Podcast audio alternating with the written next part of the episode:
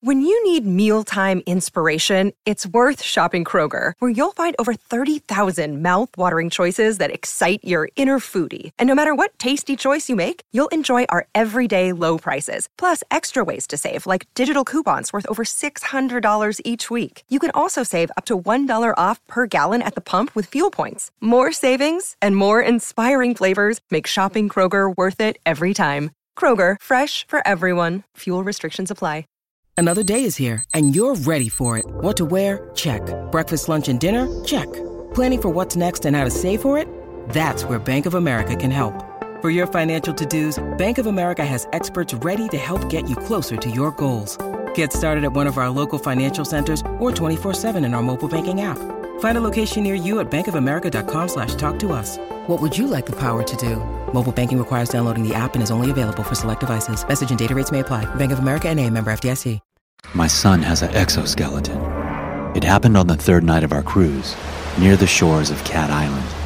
My wife was pretty exhausted, so I volunteered to let our son Marty go for a walk on the beach to try and run out the energy he had. About half an hour into our expedition, I heard him scream so loud I thought he had broken a bone. He had gotten a little ahead of me on the path, so I didn't get a clear look as to what had happened. But when I got closer to him, and saw the swelling on his ankle, I immediately realized what had happened. Something had bit him. My first thought was it was a snake, and I called up the medical department on the ship, then grabbed Marty up and rushed to get him treatment. I told the porter to find my wife once we made it to the doctor's quarters and had the young physician examine Marty immediately. I watched helplessly as my boy buckled over in pain and screamed as the doctor did his best to examine the bruising. Looks like a spider bite, was the first thing out of the doctor's mouth, after trying a few simple tests to confirm the skin was tender. We'll give him the usual round of antivenom we have here, and hopefully we have the stuff for whatever hit him, the man added. Jane arrived a few minutes later and started soothing Marty as much as possible as he was given five different injections. After it was all said and done, the medical staff on the ship advised that we watch him for about 24 hours to make sure that the swelling went down. It looked like the shots had done the trick, so we did our best to try and make our vacation get back on track.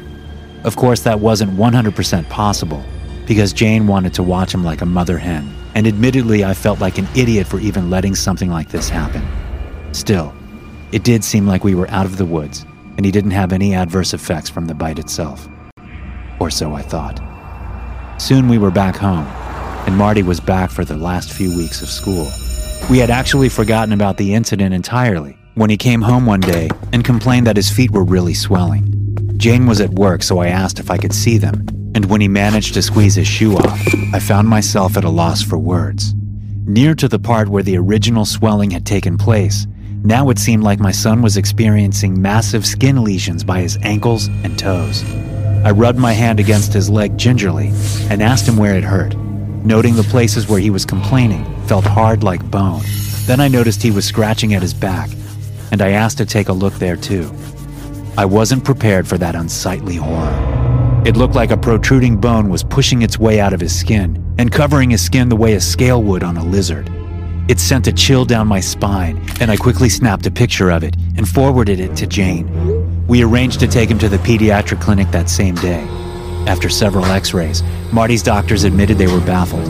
It seems as though your son is developing abnormal skeletal structure outside of his body. Portions of his skin are hardening, the nurse said fearfully. Marty was in constant pain, so the doctors gave him some steroids, Advil, and told us to monitor his progress for the next 24 hours, as they had no clue what was happening or how to stop it. That night was so agonizing.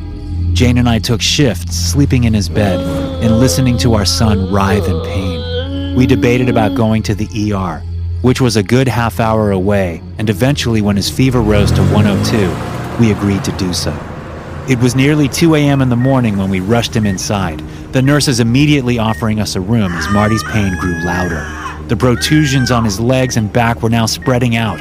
Worse yet, it was striking his chest and neck, and he was having a hard time breathing.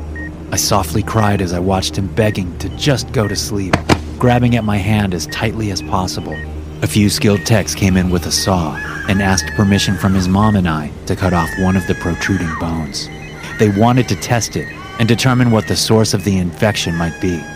It took several of them to hold him down, and Jane and I watched helplessly as our little boy screamed bloody murder. I felt like the worst parent in the world as they took away the bone fragment, and I climbed onto the gurney and stroked his long blonde hair. That was when I noticed that the hardening had stretched over the back of his head. It wouldn't be long before the process suffocated him. Please do something, Jane yelled frantically. They gave him more sedatives, but nothing seemed to work. An hour later, Marty stopped breathing, but his heart was still beating. We watched in silent agony as the hardening bone was encasing him in this skeletal cocoon and took away what little was left of our little boy. Eventually, the doctors returned with the results of the test, but it didn't identify with any known creatures. I'm sorry. There is nothing else we can do, the main ER physicians admitted. Jane and I requested to take him home.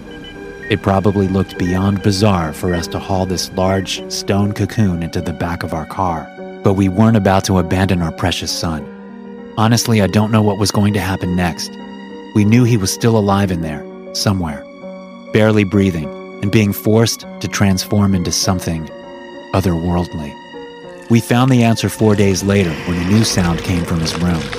I stumbled through the dark and stared into the dim light to see something emerging from the bone. Long, spindly legs like crabs came first, followed by an elongated neck and a thousand sparkling green eyes. Strange, ragged blonde hair on its misshapen spine and a massive abdomen like a spider's thorax could be seen as it climbed to the ceiling. Jane screamed in terror. The creature stumbled back in fear. I realized that deep in that monster, our son Marty still lived. Jane couldn't see it. She stumbled to find a gun to shoot the creature. I intervened and threw Jane to the ground. I yelled, You can't do this! Our son is in there! We wrestled on the floor as our monstrous child watched. Eventually, I gained the upper hand. A single shot fired, and I ended my wife's life. That was three weeks back.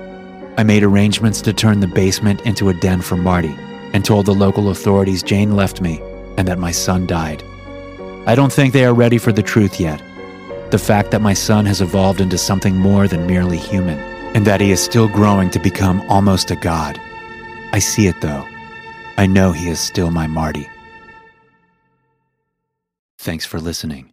If you're tuning in on Apple Podcast, please take a minute to leave a review. Your review directly helps the podcast grow and allows me to continue coming out with the best horror stories on the internet. Thank you so much.